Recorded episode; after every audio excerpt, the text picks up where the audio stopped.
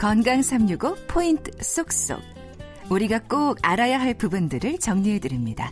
건강 365 박광식의 건강 이야기 KBS 홈페이지와 유튜브 KBS 콩 그리고 팟캐스트로도 서비스되는 건강 365 포인트 쏙쏙 서울시 보라매병 응급의학과 송경준 교수와 함께 하고요. 여름이고 휴가철이라 우려되는 사고들이 많은데 여행지에서의 응급 상황, 응급 처치에 대해서 설명 들어보도록 하겠습니다. 교수님 그러면요.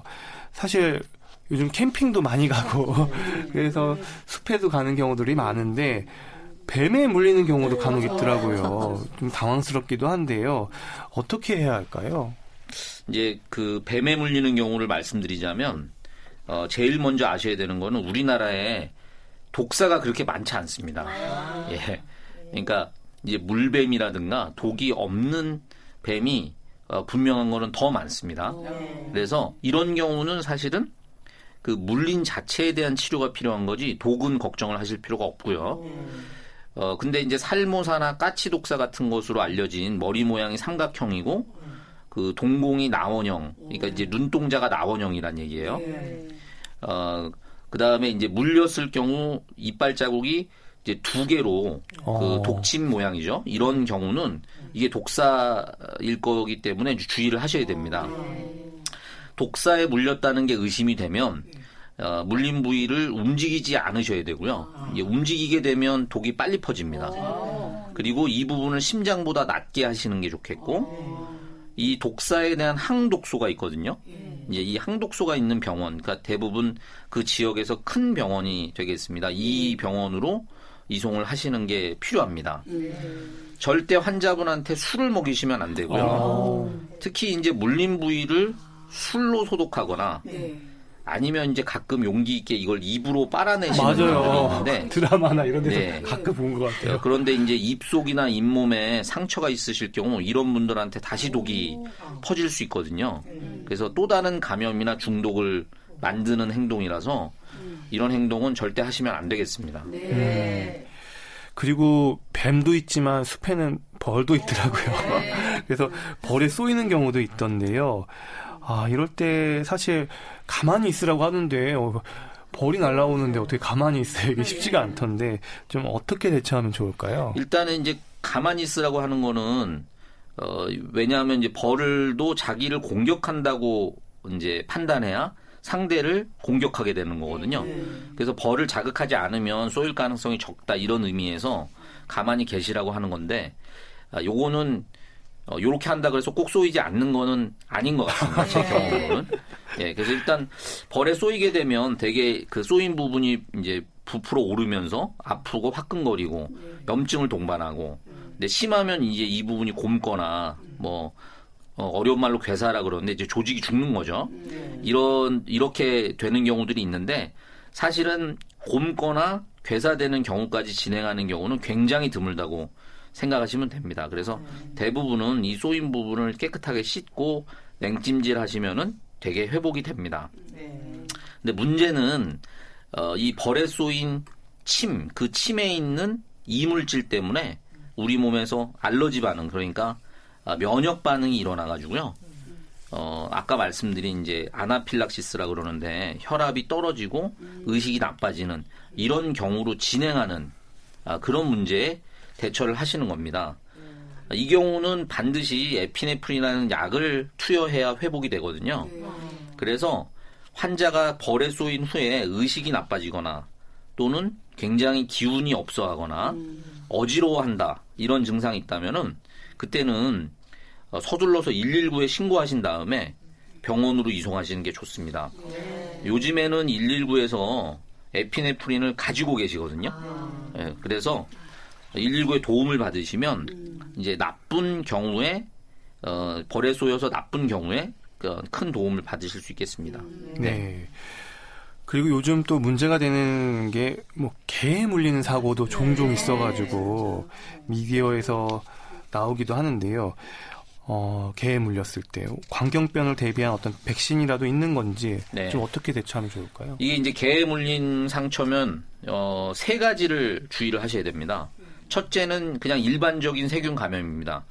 그러니까 이제 개 입속에 여러 가지 세균이 있는데 이게 그 피부로 옮겨져서 감염을 일으키는 거죠. 대개 이런 경우는 상처 소독하고 예방적으로 항생제를 드시면은 예방이 되는데 한 10% 정도 확률로 감염이 일어난다고 합니다. 그래서 이제 그 물리고 나서 조기에 상처 세척하고 항생제 투여를 받으시는 게 좋겠고요. 두 번째로 주의하셔야 되는 거는 파상풍 감염입니다. 이건 마찬가지 감염이긴 한데 특별히 말씀드리는 이유는 이 파상풍이라는 음, 놈이 독소를 가지고 있는데 이 독소가 신경에 이제 작용을 줍니다. 그래서 호흡을 못하게 왜냐하면 이제 횡격막 근육을 못 움직이게 하는 예, 이런 결론이 일어나기 때문입니다. 따라서 우리나라는 전 국민이 DTP 주사 그러니까 예방 접종을 받도록 하고 이 예방 접종으로 인해서 파상풍이 예방되도록 하고 있는데 보통 그 더러운 상처, 물린 상처는 더러운 상처에 해당됩니다. 네. 이런 경우는 그 DTP 주사를 완벽하게 예방 접종했다고 하더라도 네. 5년이 지나면 추가 접종을 하도록 권장하고 있습니다. 아. 따라서 상처를 입으신 뒤, 그러니까 개에 물린 뒤 병원에 가셨는데 예방 접종한 뒤 시간이 상당히 지났다고 하면 다시 예방 접종을 하시는 게 추천이 됩니다. 그리고 이제 마지막이 광견병입니다. 지금 기자님께서 저한테 물어보셨는데요. 이제 광견병은 이제 공수병이라고도 하고 어, 보통은 수개월의 잠복기를 거쳐서 이제 뭐 마비 증상이 일어난다거나 결국에는 사망에 이를 수 있는 굉장히 치사율이 높은 병이거든요. 이게 애완견일 경우에는 이런 광견병에 걸렸을 가능성이 굉장히 낮습니다. 왜냐하면 대부분 다 개 상태를 주인이 보고 있는 경우가 많고 지금 현재 우리나라의 경우에는 지자체를 중심으로 광견병 예방 접종을 모두 맞도록 유도를 하고 있기 때문입니다. 그런데 이제 야생에 있던 개나 출처를 알 수 없는 개 이런 개한테 물렸다면 그 개가 공수병 증상이 없는지 관찰이 필요하고요. 질병관리본부에 의뢰하게 되면 이런 개를 어 이제 부검을 살아 있더라도 사람을 위해서 부검을 해서 광견병에 인, 어, 걸려 있는지를 확인해 줄 수도 있다고 합니다. 음. 대개 이제 개에게 이상이 있는 경우는 어, 광견병 예방 접종을 하셔야 되는데 이게 이제 아무 병원에나 약이 있지가 않거든요. 네. 요거는 한국 흑위 한국 희귀의약품 센터 예 발음이 좀 어려워서 여기에서 이제 약을 구해야 되고 비용도 상당히 듭니다. 따라서 요 부분에 대해서는 어, 의료진과 상의를 하시는 게 좋겠습니다. 네.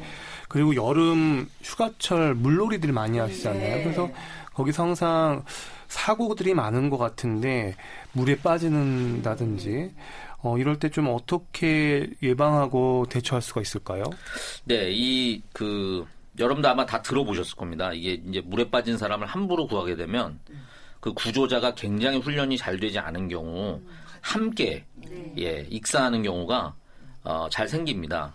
이 무슨 얘기냐면은 어, 수중에 들어가서 즉 입수해서 구조하는 거는 최후의 수단으로 생각하라는 그런 의미입니다. 왜냐하면 지금 현재 그 익수 중인 환자가 주변에 있는 그 무엇이라도 붙잡거나 매달리거나 이렇게 하면서 입수자의 행위를 방해하기 때문이거든요. 따라서 구하려는 생각을 하신다면 그러면 도구를 먼저 사용하시는 게 좋습니다. 이렇게 추천을 드리고 있습니다. 그래서 주변에 페트병이나 막대기, 뭐 밧줄 이런 걸 이용하시는 게 좋겠고요. 이제 저도 최근에 들어서 참 어, 굉장히 이제 인상 깊었던 얘기인데 우리가 누구나 바지를 입고 있지 않습니까? 네. 바지의 끝을 묶고 거기다 공기를 채우게 되면 그러면은 그게 훌륭한 그 이제 물에서 뜰 수 있는 도구가 됩니다. 그래서 이런 것들을 이제 활용하시는 게 어, 되게 추천하고 있는 일입니다. 만약에 입수를 해서 환자를 구조하게 된다. 어쩔 수 없이 이런 경우는 환자의 뒤에서 환자의 겨드랑이나 가슴을 붙잡고 구조하는 배영을 하도록 추천하고 있는데요. 제가 계속 말씀드립니다만은 이렇게 훈련이 돼 있는 상황이 아니라면 네. 일반인의 경우에는 이걸 시행하기 어렵다고 보시면 되겠습니다. 네. 네. 아 그리고 또 이제 마지막으로 중요한 이제 또 심폐소생술에 대해서 안 짚고 넘어갈 수가 없을 것 같아요. 음 이게 성인하고 어린이하고 또 좀 차이가 있는지 좀 설명 좀 부탁드립니다. 네. 우리나라 질병관리본부에서 일반인들에게 이 심폐소생술을 기억하도록 하는 아, 그런 교육 어, 뭐 동영상도 그렇고 어, 리플렛도 그렇고 많이 이제 만든 게 있습니다. 여기에 그 깨알 누사를 기억하라고 이렇게 이제 추천을 하고 있어요. 깨알 누사. 이 처음 들어보시는 말일 수도 있겠는데요. 깨는 이제 환자를 깨워본다는 얘기고요. 알은 알린다. 알린다는 건 이제 일부 시- 예, 신고하라는 거죠. 그 다음에 이제 누는 누르고. 이게 심장을 누르는 거. 심폐소생술하면 여러분 다 이제 처음 기억하시는 게 심장을 누르는 걸 겁니다. 마지막으로 사. 사는 이제 자동 제세동기. 그러니까 지금은 자동 심장 충격기라고 얘기하는데요. 이 장비를 사용해라. 그래서 깨알 누사. 이렇게 이제 교육을 하고 있습니다. 지금 기자님께서 말씀하신 그 심폐소생술에 관련된 그 중요 사항은 이 중에서 누르고 가 되겠습니다. 그러니까 어. 심장 압박이죠. 심장 압박은 분당 100에서 120회 속도로 5cm 이상의 깊이로 가슴을 누르도록 이렇게 에, 권하고 있습니다. 즉 빠르고 강하게 이 두 가지 말을 기억하라고 그렇게 이제 추천을 하고 있거든요. 그래서 만약에 정말로 심폐소생술을 해야 된다면 어, 빠르고 강하게 이걸 이제 기억을 해두시면 되겠고요. 어린이의 경우에는 이제 성인보다 그 흉곽이 작고 또 가슴 깊이도 낮기 때문에 어, 자세가 약간 달라지게 됩니다. 그래서 어른의 경우에는 이제 두 손을 깍지를 끼고 심폐소생술을 하게 되는데 어린이라면 한 손으로 가슴 압박을 진행하거나 특히 영아라면 두 손가락으로 압박을 진행하도록 이렇게 추천을 하고 있는데 이게 이제 라디오라서요. 모든 것을 다 여러분들 요즘에 그 땡튜브 이런 데 들어가셔서 동영상 같은 거를 확인하시면 이제 쉽게 그 자세나 어떤 방법을 확인할 수가 있겠습니다. 와.